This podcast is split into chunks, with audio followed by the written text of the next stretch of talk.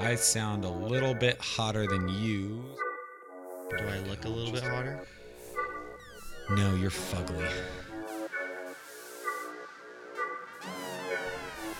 It's one man's opinion.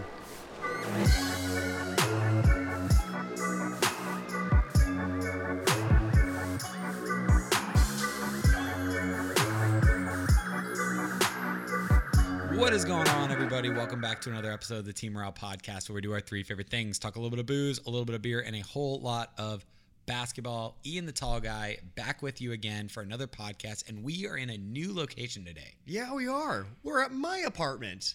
Not your apartment. We're at my apartment this time. We haven't done that. Yeah, we left the city of Fort Worth and just entered the beautiful city of Dallas. Mitch has a stunning apartment overlooking the American Airlines Center. So literally, he's got wall-to-wall windows all throughout his living room where we're recording currently. And we can see the American Airlines Center where the Dallas Mavericks play right now as we're recording, just injecting us with basketball vibes as we do this. Your beloved Dallas Mavericks. Absolutely. You know, when the series was going on, I was really hoping for a home win because I was just going to walk over to the plaza and party with people. Well, you didn't get any of those. I did not get that. But we are going to be talking about some second round games going on. Yes. So a lot has happened in the NBA since you've last heard from us. It's been a full week of just NBA action. And yes, the first round is wrapped up. We are fully into the second round. A lot has happened, a lot to talk about, a lot to break down. We're going to break down the Western Conference games, and then we're going to break down the Eastern Conference game. It's going to be super fun. Just a lot of nuggets, a lot of crazy series. I mean, three of the four series are tied 2-2. Absolutely. It has been very, very good. But before we get into that, first of all, I want to apologize for the echo. My room is not exactly as soundproofed as Ethan's apartment is. It's a lot of wooden walls going on around here. Yeah, a sound engineer would not love this room. That being said, the views make it worth it. Yes. So you guys can't see them, but we can. But we can, and we're loving it. But before we get into talking about all the second round fun that we've been experiencing last week, we're going to jump into what we're drinking today. And what we're drinking is Old Forester Kentucky Straight Bourbon Whiskey. Old Forester is a good one that you can pick up at just about any liquor store. It's all over the place. But you want to hear some history on Old Forester? Yeah, absolutely. All right, so this is straight from their website. In 1870, which is when Old Forester was founded, it's right there on the bottle. Old Forester is created by George Garvin Brown and named after Dr. William Forester. To guarantee consistency, George batches bourbon from three nearby distilleries. He seals his whiskey exclusively in glass bottles and signs each bottle as his personal guarantee of its quality. It is the first bottled bourbon in 1897 in order to comply with the legal regulations specified by the U.S. Bottled-in-Bond Act in 1897. Old Forester increases from 90 to 100 proof. I'm sure the drinkers were a big fan of that. Oh, boy. The U.S. Bottled-in-Bond Act in 1897 requires that bourbon come from one distillery and one distilling season. So George Garvin Brown purchases the Mattingly Distillery in 1901. In 1910, a fire on the bottling line shuts down the production. The Old Forester, which has been dumped and is ready to bottle, instead goes into a second barrel while the line is repaired, leading to Old Forester to create and sell very old fine whiskey, which was the very first double-barreled bourbon. Now, follow with me. We got more here. Okay, hold on. That's a lot. That's a lot by itself. So it was created in 1870. Very, very old. Because of a fire that happened at their distillery, they took all of the bourbon out that they could, put it into new casks, which made it the double barrel bourbon. Yes. Yeah, so now, we have bourbon like double barrels now. Yes. I'm following. All right. Then in 1920. Prohibition begins. Old Forester was one of only a handful of companies given a permit to sell and manufacture whiskey during the Prohibition, and the only one still in the whiskey business today. Today, Old Forester remains the only bourbon continually sold by the same company before, during, and after the Prohibition. That's kind of a badass stat. Isn't that cool? That's super cool. Yeah. So they're like, I remember a long time ago we talked about Four Roses. Four Roses was also one of those few whiskeys because they technically were sold medicinally. There's medicinal marijuana now. It's there was medicinal whiskey back in the day. I don't know what you had. You had to get a card, man. You got one of the cards for the medicinal whiskey. So you get the they had the Four Roses. They were under a different name before the Prohibition, and then during the Prohibition, and then renamed themselves the Four Roses after the Prohibition, whereas Old Forester has been under the same name the entire time, the only company to have done that. That is impressive. That's a really cool stat. Absolutely. We'll break that down a little bit more in a little bit here.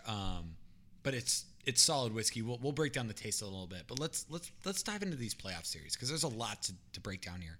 Let's start with the West because, in my opinion, I think the Eastern Conference playoff series are a little bit more up in the air currently. Whereas in the West, I think that one of them's already finished. So let's start with that one. Let's start with the Nuggets-Suns series that went 4 games and was kind of a dud. Yeah, that series was a bit of a bummer. I think that there was a couple things going on there.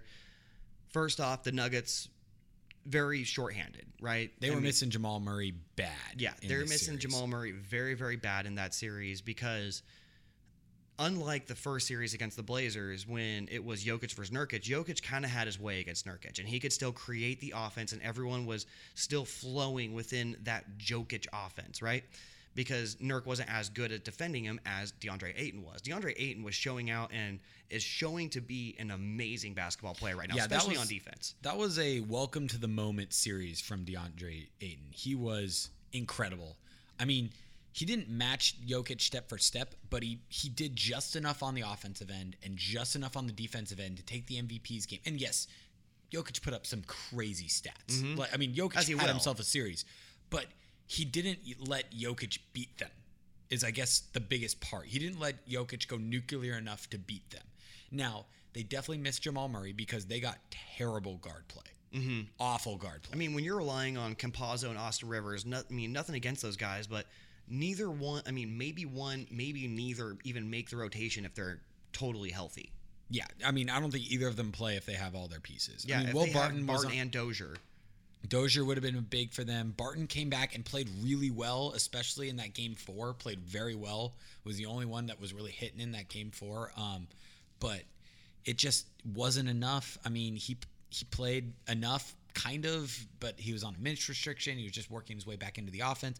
That pick and roll that Jamal Murray and Nikola Jokic were so deadly in doing, they kind of had a similar vibe with Barton, but again, not enough to kind of combat the Suns. And you got to tip your hat to the Suns. They were incredible. Chris Paul, not enough can be said about him. This is a damn good basketball team. And Chris Paul is finally getting the exact moment that, honestly, he's deserved his entire career. And I think we need to talk about the fact that he's now entered health and safety protocols, which is an incredibly weird situation, just goes on to the long list of unfortunate things that happens to Chris Paul during the playoffs. Yeah, absolutely. And it's one of those things where, they have time. The good thing is they swept. They have about a week until they'll hopefully have to play again, roughly. But it's one of those things where you never know what's gonna happen, if he's gonna get off. It's the Suns, I'm sure, are doing everything in their power to get him tested, to see how many tests that he can pass. If he's tested positive, then he's out for a while anyways. So it's a weird situation. Not the public, us included, don't necessarily know completely what's going on. We just know he's in protocol. We don't know if that means he's been exposed or he's actually tested positive. So I saw earlier today, I don't know if it was from the most reliable sources on Instagram, but they said that he tested positive for coronavirus. But he does have the vaccine. So they're trying to navigate what all of that means, because you can have the vaccine, but you can also still have COVID in your system and be able to spread it to other people, which is what the NBA is worried about. So now if that is a true source from, Instagram has all these fake sources that are tossed out all the time. But if that's true, Chris Paul, it's nice that they have a good week or so, because this Clippers series looks like it's going to probably go to 6, if not 7. And that's going to give them extra time to kind of figure out the Chris Paul situation. But this Suns team goes as far as Chris Paul takes them. This is Chris Paul's team. Absolutely. And taking where he's at right now aside, he played an incredible series. Oh, yeah. He brought back the mid-range game in incredible fashion. His mid-range game was so deadly. They did a high pick and roll mm-hmm. to where the Nuggets were not, they weren't going under or over, they were switching, but he had such a head of steam to get into that mid-range area to do a quick stop, pop, pull-up that was just unguardable. Like he was making fadeaways, he was making just straight pull-ups, he was getting to the rim, he knocked down the occasional three, he was passing. I mean, at one point he had like 26 assists to 1 turnover in this series or something crazy like that. I saw that, I think it was either through 3 or through all 4 games, he had a 33 assist to 3 turnover ratio. That's incredible. That is wild. He is in the perfect place for Chris Paul, right? And I was skeptical of the whole, why would he want to go to Phoenix? You know, there's a lot of other teams that wanted Chris Paul this offseason. I was like, why is he trying to force his way to Phoenix?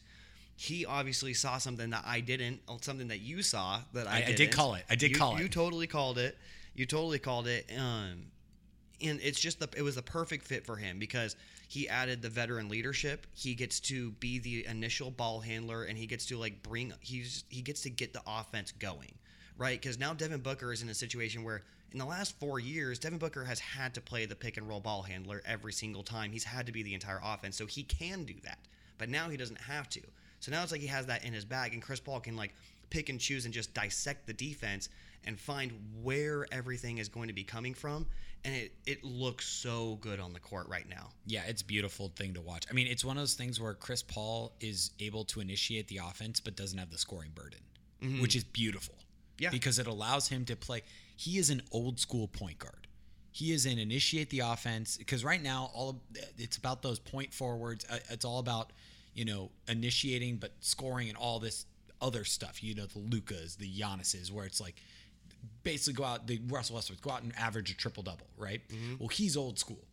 He might go off and score a bunch, but what he is best at when the Suns are at their best is when he's scoring 15 to 18 points a game, but getting 15 dimes. Yep. And that's when the Suns are at their most deadly. And another thing about the Suns is, and I was talking about this with producer Jay, who's a big Nuggets fan.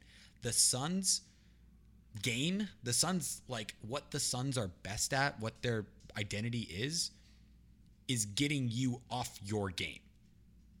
They can win in a multitude of ways, right? They can win by hitting threes. They can win by playing good defense. They can win by getting in the paint. They won by getting in the mid-range against the Nuggets. But they win by getting you off your game. They muck up the game to where you're not able to execute your game plan, and then they find a way to win because they're very versatile. Which against the Nuggets, the go-to with that was make Jokic have to go out and make big plays.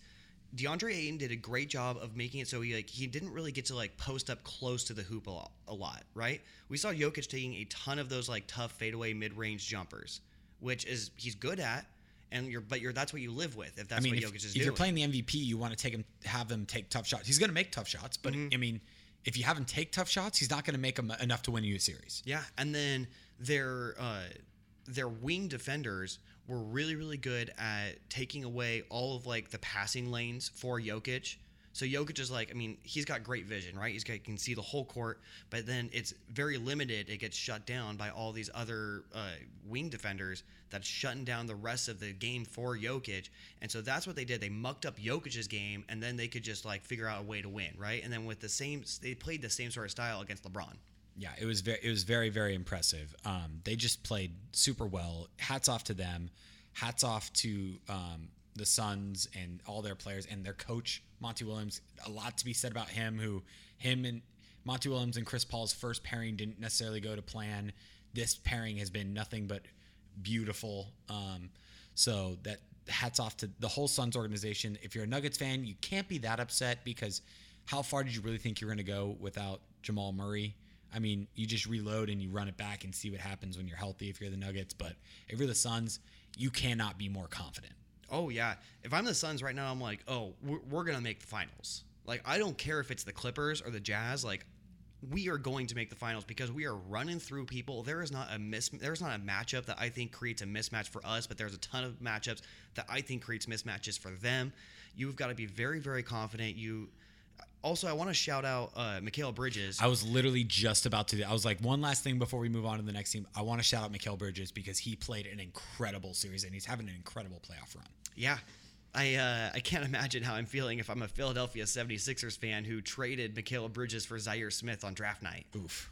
Big oofskies. That's a guy that the Sixers would love to have on their team right now, especially since, I don't know if you remember the story, but Mikal Bridges is from Philly. His mom worked for the 76ers her entire life. Yeah. He went to Villanova. He was drafted by the Sixers and then immediately traded by the Sixers. And so to see him have this like big time, like people like he wasn't given up on, but when you're traded for someone else in the draft, like you got that chip on your shoulder, right? It was one of those things where they weren't trading to get rid of Mikal Bridges, but they were getting rid of Mikal Bridges to get Zaire Smith was the thing. And now it's one of those things where it's just he plays with a chip on his shoulder. He plays very well on the defensive end, and he plays just enough on offense, and he can knock down some threes to the point where he's just one of the best 3-and-D young guards in the NBA. Yeah, and he's got friggin' go-go gadget arms. Like those things go like all the way down to his knees. Yeah, for real. So, but I think that's enough on that series. Let's talk a little bit about the Jazz and the Nuggets right now. The Jazz and the Clippers. Jazz and the Clippers. Jazz Clippers. But yes, that series looked all but over, but in true Clippers fashion, they fought back. And now the series is 3-2.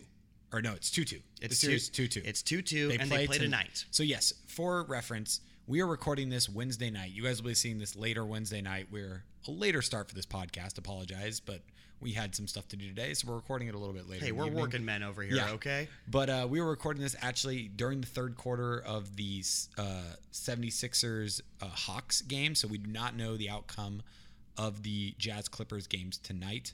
But that being said, this series has been a very interesting series.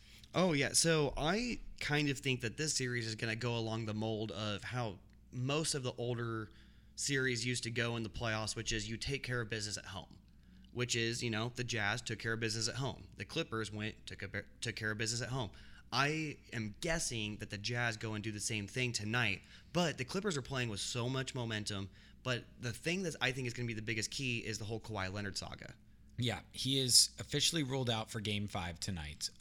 There is fear and rumors that he did something to damage his ACL. Mm-hmm. I don't want to say tore it, but he did something to damage his ACL, which is a huge deal, meaning he's out for not only the rest of this playoffs, but a good chunk of next season as well.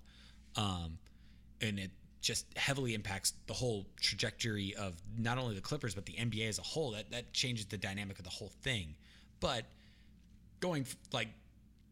looking at this series just objectively, taking the injury out of it, the Jazz dominated the first two games, played very well. Donovan Mitchell was looking incredible, very similar to Luka Doncic in the beginning of their series, just looked very good. It almost looked like the Clippers were like easing their way into the series, just kind of getting a feel like a boxer in the first round, just kind of like, let me get a feel for you before I strike back. And then in games 3 and 4, the Clippers came out and just kind of blew the Jazz out of the water a little bit.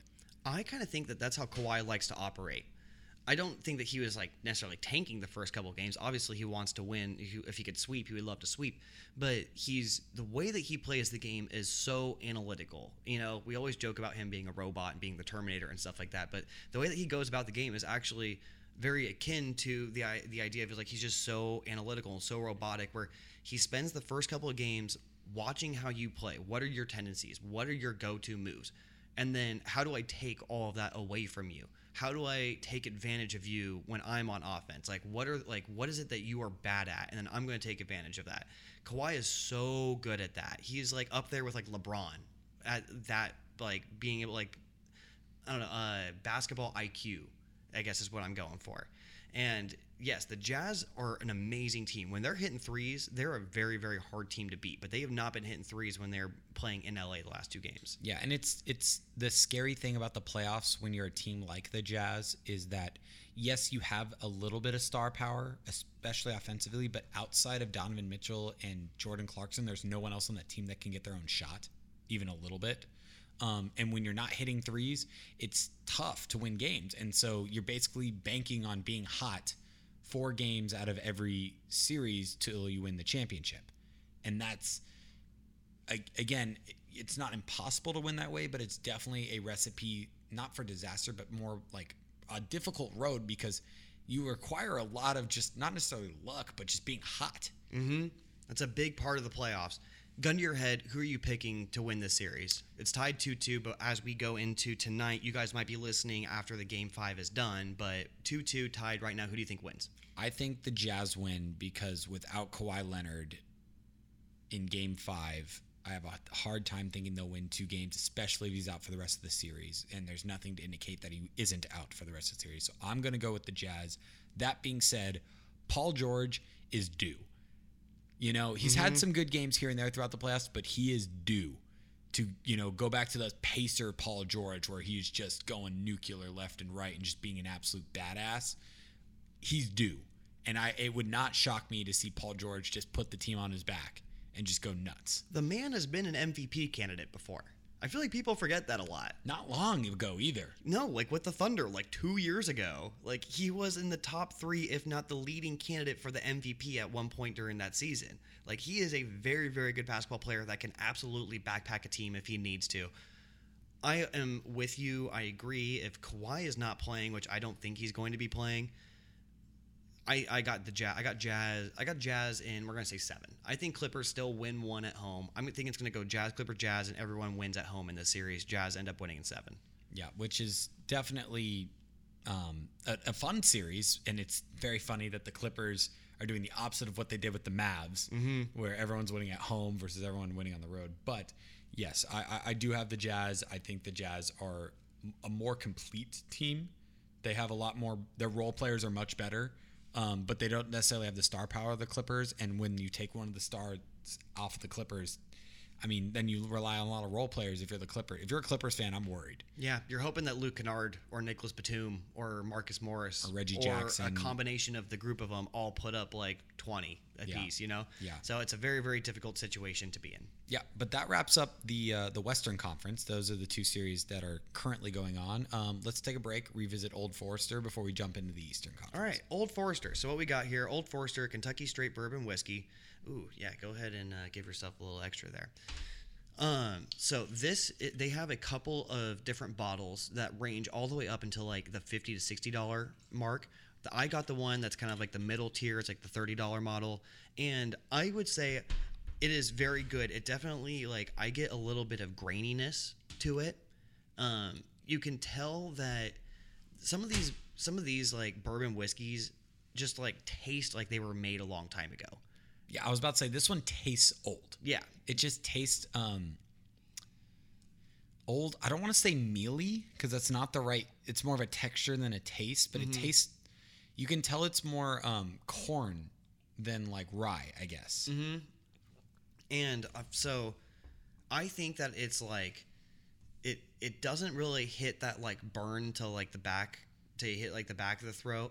It's – I agree with you. It's got like that corn, like you can tell it's made a little bit more with the corn stuff. I like it. It's not, I will say it's not my favorite of the ones that we have had, but it is definitely a very good one and a good like bang for your buck kind of whiskey. Yeah. It's I don't want to say it's harsh cause that's not the right word, but it's not harsh. There's not a lot of taste to it outside of burn. I'm trying to like dissect, like, I can't get a lot of fruits out of it. No, it's definitely more of a like fiery, spicy whiskey. Mm-hmm. If anything, I definitely get the spices and like small hints of vanilla, but like small hints. Very, very small. We're getting it's a lot of spice. It's an old whiskey. Like it's something that like, you know, old men drank a long time ago when times were tough and in the 1870s, you know, when you were in the winter and it was cold and you're like, shit, I need to warm up. Let me you had to get your whiskey card to drink it. Give the kids a shot of whiskey to just warm everybody up because it's 1870. What else do you do? No, very good stuff. It is definitely on the affordable side of things. I would recommend it to people who actually can appreciate different types of whiskey bourbons and like can appreciate a little bit more of the harsher flavors would probably like this more. It's definitely not a beginner's whiskey. No. If you've had whiskey before or if you've never had whiskey before, do not start with this one. I would consider myself no longer a beginner when it comes to whiskey, and it's not something that I would drink often, but it's definitely serves a place on the bar cart. Yes. I guess, you know what I'm saying? It like definitely deserves. Every guy has like either the cabinet or the bar cart or just somewhere where you just kind of keep your stash. Your right? stuff. Your stash. And it serves a purpose there. It's worth having because you break it out and you're like, you know what? I'm feeling 1870 today. You know what? Let's ride. I will say this is one that's been sitting on my bar cart for not too long, but I've been drinking a lot of this lately, and I like it. I'm definitely a fan of the Old Forester. I've had the upper echelon bottles before. Very crazy smooth. Very, very smooth. Love it. Old Forester's got a big selection that you can go from. Yeah, it's almost like a brand of whiskeys that you can taste. You can take different types out of. Yeah, depending on how much money's in your wallet at the time. Yeah. Yeah. How broke do you want to be the next day? Exactly. Anyways, let's talk the East now, because these are the, in my opinion, more interesting series going forward. Again, we are recording this right now. At this exact moment in time, there is 1 minute and 17 seconds left in the third quarter between Atlanta and Philly. Philly's taking it to them. They're up 85-64, so a 21-point lead. Whooping that ass. A 20-point lead as John Collins just hits a free throw. But we should be play-by-play broadcasters. We should do a full play-by-play game where you can't even watch the game. You just have to listen to us describe it. That's called radio. Oh, my God. They used to do that? But they're probably drinking Old Forester at the time. Let's talk this series, because I think the average NBA fan would think that Philly would run away with this one, but the Hawks are not going down without a fight. No, I was really stunned that they ended up winning in that game four, because so they stole game one, and everyone was like, oh my God, look at like the Hawks. They're on this crazy great run.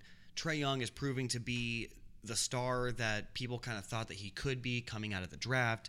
Doing all the things that they thought that he'd be doing, hitting the crazy long shots, organizing the offense, having great passes, and the rest of the team. It goes to show that putting a lot of like solid vets around your one young star, it really works.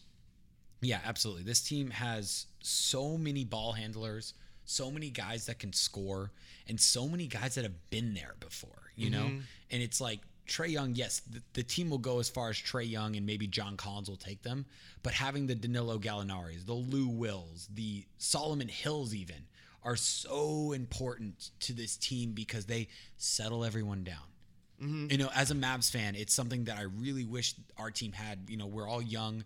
We're all like still, you know, getting used to it. And none of the players on the Mavericks have been very far. Whereas like the Hawks are the opposite. They have their young star. They have, you know, their young other star in John Collins. They have a couple of young role players in like Herter and Okongwu, their rookie center. But they have these vets that are around them that are almost like, you know, like lubricant to the team, where it's just like every time that they're on the court, everything runs smoother. Yeah. The offense runs smoother. They communicate better on defense. They don't get wide-eyed in the moment.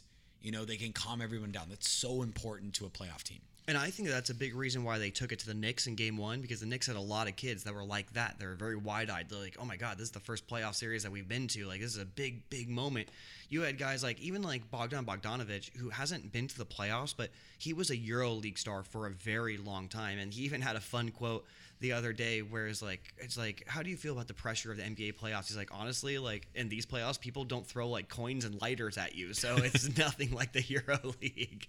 And so like you have guys that have like been there, done that. And it's nice when you have Trae Young operating the offense. And then when he kicks out, he's kicking out to a Danilo Gallinari. He's kicking out to a Bogdan Bogdanovich. He's kicking out to a Kevin Herter. Guys that you can really trust to like knock down shots is a very big quality to have in today's NBA, especially when you're trying to spread the floor and like the paint gets very packed in the playoffs. So a team like the Hawks, it makes a lot of sense why they're having success.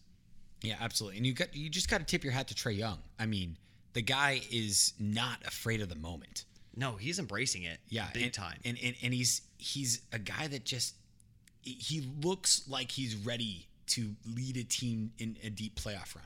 Yeah, I'm not saying they're going to win this series because I don't think they will. But he just looks like a guy who's just not afraid to be the best player on a good team, because that's not an easy thing to do. No. Because with a good team comes a lot of pressure, right? And so he looks like he's unafraid to take those game winners, to take those, you know, series-ending type of shots. And it just depends on, you know, one, the Hawks are going to go as far as their three-point shooting will take them. And two, can they find a way to just try to stop Joel Embiid a little bit? Mm-hmm. I mean, I think the reason that they were able to get to 2-2 was because they had a Clint Capella on their team, right? Like, Clint Capella was enough to slow down Embiid, and we saw that in Game 3 where Embiid was definitely having those knee issues, and he just, like, wasn't lifting up off the ground enough. He was struggling. You're talking about Game 4. I'm sorry, Game 4. Game 4, when Embiid struggled, he went 0 for 12 in the second half. The most misses without a make in a half since, like, the 1980s in the playoffs. And you saw him struggle, but it still wouldn't have mattered if it was some tiny guy that was guarding Embiid. He was just, like, taking you low. But because you got a big bouncy guy like Capella, you're allowed to slow him down a little bit, which has made this a series. I agree. I think the Sixers are going to end up winning this, but it's fun that the Hawks have even, like, made this a good series. Yeah, absolutely. And flipping the page to look at the 76ers side, it's one of those things where you're looking at this and, like, if Embiid was healthy, we would be up 3-1. Oh yeah. You know, the problem is, if you're the Sixers, can you eke out a series win without just totally ruining Embiid, because you're going to need him next series? Yeah, that is the big series. If Embiid's knees are actually having issues like they look like they might be, obviously they're destroying here in Game 5. But I'm surprised he's still playing. He's still in the second half, and they're up 20 points. Like, if I'm the coach of the Sixers, he's done. Rest in ease, bro. Yeah, at least until I mean, you might put him in at the end of the game if they cut it close, but he might be done for the game. Yeah. As soon as I can get him out. Yeah, I totally agree, because the next series is the series that matters. Because you're going to be playing either Brooklyn or Milwaukee, and that is what was going to cement you. The Sixers have actually been to the conference finals before. Now it's time to actually take advantage and get to the finals. If I'm the Sixers, I'm like, this is my year. I'm not super impressed with Brooklyn or Milwaukee at this point if I'm Philadelphia. No, I'm not terrified at all. But again, you can't overlook this Hawks team, because they're not going to go away. So you have to close the door. If I'm the 76ers, I need more out of Tobias Harris. He's had a good series, right? But when your star Embiid has been hobbled, when your second star in Ben Simmons, that's just not really his game. And Ben Simmons is doing so much for them defensively, guarding Trae Young. Trae Young is like Steph Curry, where he just never stops moving, and guarding him is such a chore. Mm-hmm. And Ben Simmons is one of the few guys that has, like, checked Trae Young the whole game.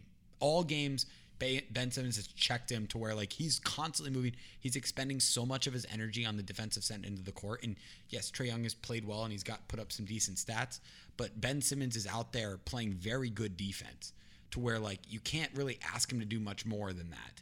So if you're Tobias Harris, you're like, it kind of falls on me, and mm-hmm. you've got to answer the bell.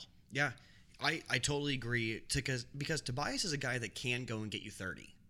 And when you see Embiid is struggling, it is time for you to step up. It's time for you to take advantage. You've got to go get 30. And then also, the funny thing with Ben Simmons is, I remember specifically watching Game 1, and the Sixers did not put Ben Simmons on Trae Young, like, at all. Like, they kept, like, running, like, Matisse Thybulle a good defender. They're throwing him, but they're throwing a lot of Seth Curry at him, and, like, a lot of, like, the smaller guards at Trae Young. And I was like, what are you doing? And then once they started putting Ben Simmons on him, the whole series turned around. But you're right, it takes a lot out of Ben Simmons to go at a guy like Trae Young. This has been a very, very fun series, I think, because we had a team that we didn't even expect to be all that good. I remember in the offseason when the Atlanta Hawks GM, or the owner, was like, hey, we need to start winning right now. And we're all sitting around like, why do you need to start winning right now? Like, what is the purpose of this? Well, now that they're here in the second round and they're fighting against the 76ers, this is what the purpose of it is. You now have a team with a winning culture going into next year that is still very young, still very talented. You've got good, solid players around them. But it's funny, like, none of us thought that they were even much of a playoff team, even with the additions going into this season. And now here they are, one of the top 4 teams in the East. Yeah, they have proven that they can, you know, hang with the best, and that's impressive. Going back to the 76ers, they're another good team that has a lot of vets, and the vets have played well. I mean, you have Dwight Howard, who just is coming off a championship year. You have George Hill, who's been on a million teams, but has been to the finals before a couple of times. Like, these are guys that can, again, help lubricate the offense. And so it's a good mixture of them. Yes, it looks like the 76ers are going to win this game with about 10 minutes left. You know, it's what? 14? It's not over. But this is why Embiid's not out. Yeah, I guess that's fair. But if you're Philly, are you looking ahead maybe a little bit? 100%. And you just need to get through without Embiid being more hurt. 100%. I'm all right. Like, if I was a Philadelphia fan, I'm like, look, this has been fun. I'm like, you guys are fighting. I kind of wish that we closed this out in 5, but we're going to have to make it longer anyways. Because both of Atlanta's games were close. And, like, both of Atlanta's wins were close games. And so Philly's like, ugh. Like, when we lose a game, like, it feels like we shouldn't have lost the game sort of thing. Like, we could have swept this team, but we didn't. Here we are in this situation. But we're already thinking towards who's the next team that we're playing. We're already thinking about how are we strategizing against the Bucks? How are we strategizing against the Nets? Especially if you're a Sixers fan, you're like, this is just a speed bump along the road of us trying to get to the finals right now. And speaking of the Bucks and the Nets, that is the marquee matchup of round 2 of the NBA playoffs. I mean, absolute crazy. You've got the star power. You've got the underachieving Bucks in the playoffs so far in the Giannis era versus the new Big Three, the new super team, but they can't figure out to stay healthy. You've got the revolving doors of stars just being out and hurt. I mean, there's so much that's happening in this series, but the Nets lead 3-2. The biggest narrative to me about this series is, for both teams, what the biggest negatives for both teams are. And for the Nets, that is health for your stars. The whole year, that's what we always talked about, is this trio is clearly the best group of players that there is in the entire NBA at this point, with Kyrie, Harden, and KD. None of them have been able to be healthy altogether in this series. Kyrie goes down. Now Harden is like, okay, I know I got this hammy problem, but I'm going to try to play through it.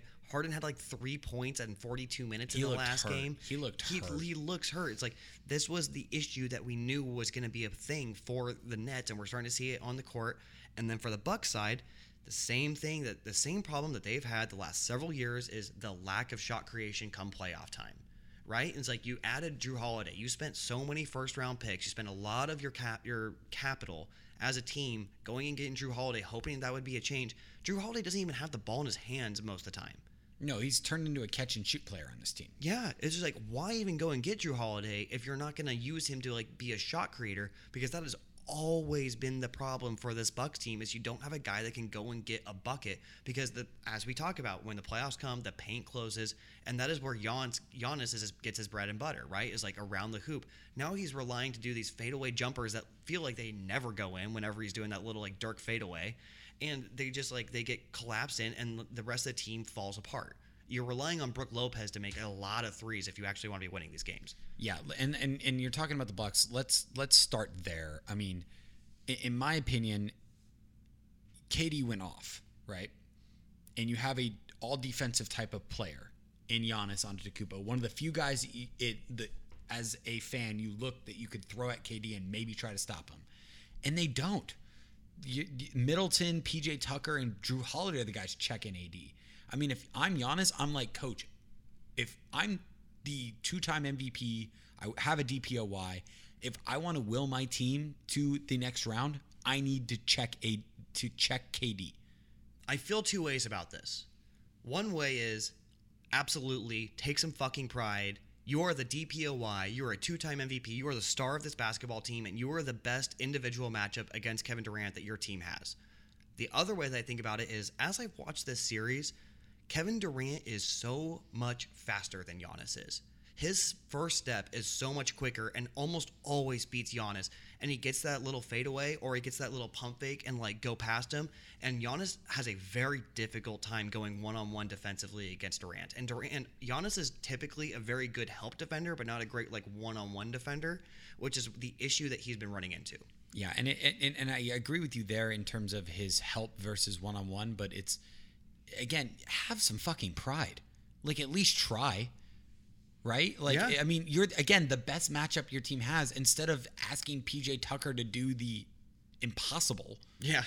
Like, you're the most gifted player in the NBA right now, physically. Mm-hmm. In terms of physical, just, like, athleticism, stature, length, speed, jumping ability, you are as gifted as it gets. Like, I get you're trying to save your energy to be on offense, but this is the fucking playoffs. Step up. It's time to go. Like, you've got to play both ways. You have to. Like, the fact that he's only getting checked in switches is mind-boggling to me. Because if I'm a Bucks fan, I'm like, you're my best player. I want you to want that challenge. Dude, I want you to eat that up. Dude, he was called out big time by all of his peers. All these other NBA players on Twitter were calling out Giannis for not guarding Kevin Durant. There in the last 2 minutes, do you know who he was guarding? Landry Shamet. He was standing in the corner guarding Landry Shamet. What a waste. Why? What a waste. Why? The only reason I can even think coaching strategically why that would be a thing is like, okay, like I want you to like help hard. As soon as like Durant starts getting to the hoop, like go and help hard. But I did not see that at all. Shamet's a three-point shooter. You can't help hard. Exactly. Like, so that's the thing the Nets do. They surround you with so many shooters. They play iso ball with so many shooters that you can't help. So you're stuck one-on-one. So if you're Giannis, you're like, all right, if we're going to win this series, I'm the best player on this team. I have a DPO fucking Y. Yeah. Like, have some pride, man. You're supposedly the best defender in the entire NBA when you win that. Yeah. Go and play defense. Oh, and it wasn't like 5 years ago. It was last year. He was a first-team all-defensive player this year. You know what I mean? Like, he needs to step up. And also, just from the strategy-wise, I'm a big fan of Coach Bud. I love Budenholzer. I think that he's had a great career. He's done a really good job as a head coach. But I think that he is just struggling in the playoffs with this team. I don't think that he really is taking advantage of his tools come playoffs, and he has always struggled with that with the Bucks. He is so lucky that the Nets have been hurt because if they were healthy, this would be a sweep. Sweep or five games, yeah. I don't think it would be much more than a sweep, and that means he's out of a job. He might be out of a job anyways. Yeah, I mean, a lot of people are saying that. This is crazy. I mean, and again, Middleton has been hit or miss so far this series. You know, he struggled a lot in the first couple of games. He's played a little bit better. Jrue Holiday has been non-existent. I mean, especially offensively. Maybe he's played, you know, some decent defense, but I mean, I will say he played good defense against Kyrie specifically when Kyrie was on the court. Like, he played really good defense against him. That's why they're able to squeeze out a couple wins there. But yeah, dude, I am rooting for the Bucks. I am openly rooting for the Bucks. The Nets are the one team to me that, like, in the playoffs right now, they're like, I don't want to win the championship because I love rooting against Kevin Durant. He's a fun villain to have. Same with Harden, same with Kyrie. Like, it's a fun little villain team to have in the NBA right now. So I'm rooting against them, but I do not feel confident about the Bucks right now. Yeah, I would echo that. Like, I'm not necessarily rooting for the Bucks as much as I'm rooting against the Nets. I'm rooting for the Bucks. Love me some Giannis. So it's one of those things where it's like, just Bucks, get your shit together, man. Yeah, for real. Like, it's one of those things where, like, just matchup-wise, you're not doing yourself any favors. But we've talked Bucks a little bit. Let's switch the page, or let's turn the page here, talk Nets. Kevin Durant's really good at basketball. Especially when he's playing 48 minutes a night. Dude, that was one of the all-time NBA playoff performances in NBA history. That was incredible. Not even to mention coming off of an Achilles tear. He is 1 year separated from tearing his Achilles, and now here he is in the second round of the playoffs against a very formidable team with the Milwaukee Bucks, who, you know, if things turned differently in the standings, they could have faced this team in the conference finals, right? Like, this is like a conference finals before the conference finals in my head. And Durant is out there playing, not sitting down for a single second. No. Well, that's amazing. It shows the importance of that game 5 to him. Oh, yeah. Where it was like, and in my opinion, it shows the ability that Steve Nash has as a coach because he was a player. Where as a player, he knows the fire that some players have, right? Because he's had it before. And when KD comes up to me, he was like, Coach, I'm good. Like, I'm in the zone. I'm good. And Nash, that's a great coaching moment for him. And maybe one of the better coaching moments he's had all year was to recognize, like, as a player, I understand what you're saying, and I back you. Yep. I've got your back. You're not coming out unless you want to. I think that they probably had a conversation going into this game. It was like, look, game 5 at home, we need to win this. If we lose game 5 at home, there's a good chance that we don't win game 6 on the road. Because the way this series is panning out, very much like the Clippers-Jazz series, it could be a win every game at home series and go all the way to 7. You got to win game 5. And I bet Nash and KD talked to each other beforehand, and Nash was like, look, like, these guys, their bodies are in tip-top performance, right? KD could go out and play basketball all day if he wanted to. For like 12 hours, he could go out and just play like pickup basketball. His body can handle 48 minutes, and Nash knows that because he's been that player like you're talking about. He knows what it feels like to have that adrenaline going. He's like, I'm not going to take you out unless you specifically tell me to take you out. And Durant was just good to go. Yeah, all game. It was so impressive. And again, the ability to not only create, but create for others, to get rebounds, to play crazy good defense. He was all over the place. Again, a performance of the ages, ending with a 49-point triple-double. Just absolutely incredible. And then you also have to tip your hat to Harden, in my opinion. And here's why. Because if you're a role player for the Nets, right? Let's say you're Landry Shamet or Nick Claxton or just a role player, right? Mm-hmm. If you're going into this game with Harden and Kyrie out, your mentality is so different than if you have two of the three. Right? Just being on the floor. Just being on the floor. Not even producing, just being there. Yes. Like, in my mind, like, we go from, like, fuck, like, we're screwed, to, like, all right, we've got two of the three, we have a chance. As a role player, like, to me, in my psyche, and again, I'm not a role player, but in my mind, that is a huge mental boost. Yeah, for every other player on that team. Just the fact that he was able to muster up the courage to go out there and play. And yes, he played like ass. He played terrible. He scored, I think, only had one field goal the whole game.